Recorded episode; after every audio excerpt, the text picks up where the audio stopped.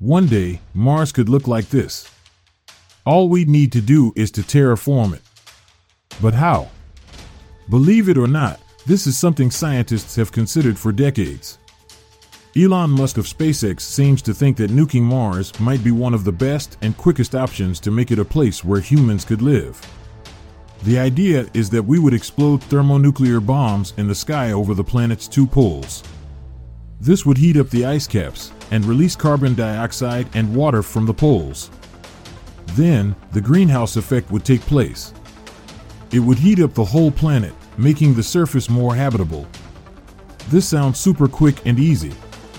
But why haven't we done this yet? It's because there's a high chance that nuking Mars might not work out the way we want it to. There are many things that could go wrong with this plan. The first problem is it's all just theory, and the theory could be wrong. That's because Mars has been losing its atmosphere for a long time. Earth's atmosphere is almost 100 times thicker than Mars. And if we're going to live on Mars, it needs a thicker atmosphere. Some scientists think we could release CO2 from the North and South poles, and this could make Mars' atmosphere more like Earth's.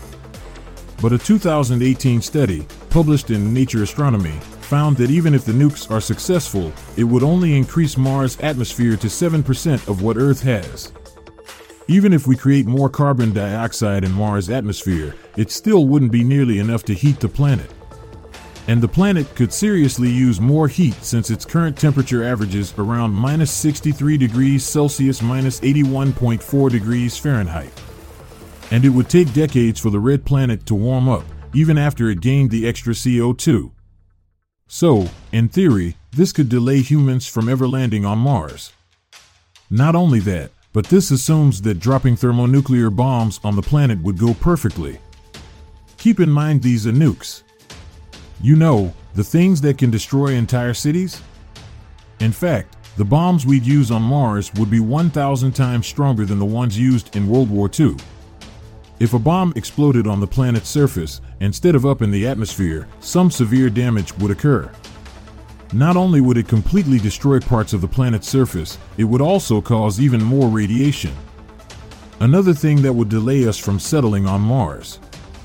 It's also very likely that instead of warming Mars, a bomb could cause a nuclear winter. This could happen from the dust and particles in the atmosphere caused by nuclear explosions. They'd almost entirely block out the sun, causing Mars to cool down even more. So, nuking Mars probably isn't the best idea. And maybe we should get some humans on the planet in its natural state before we start trying to change it.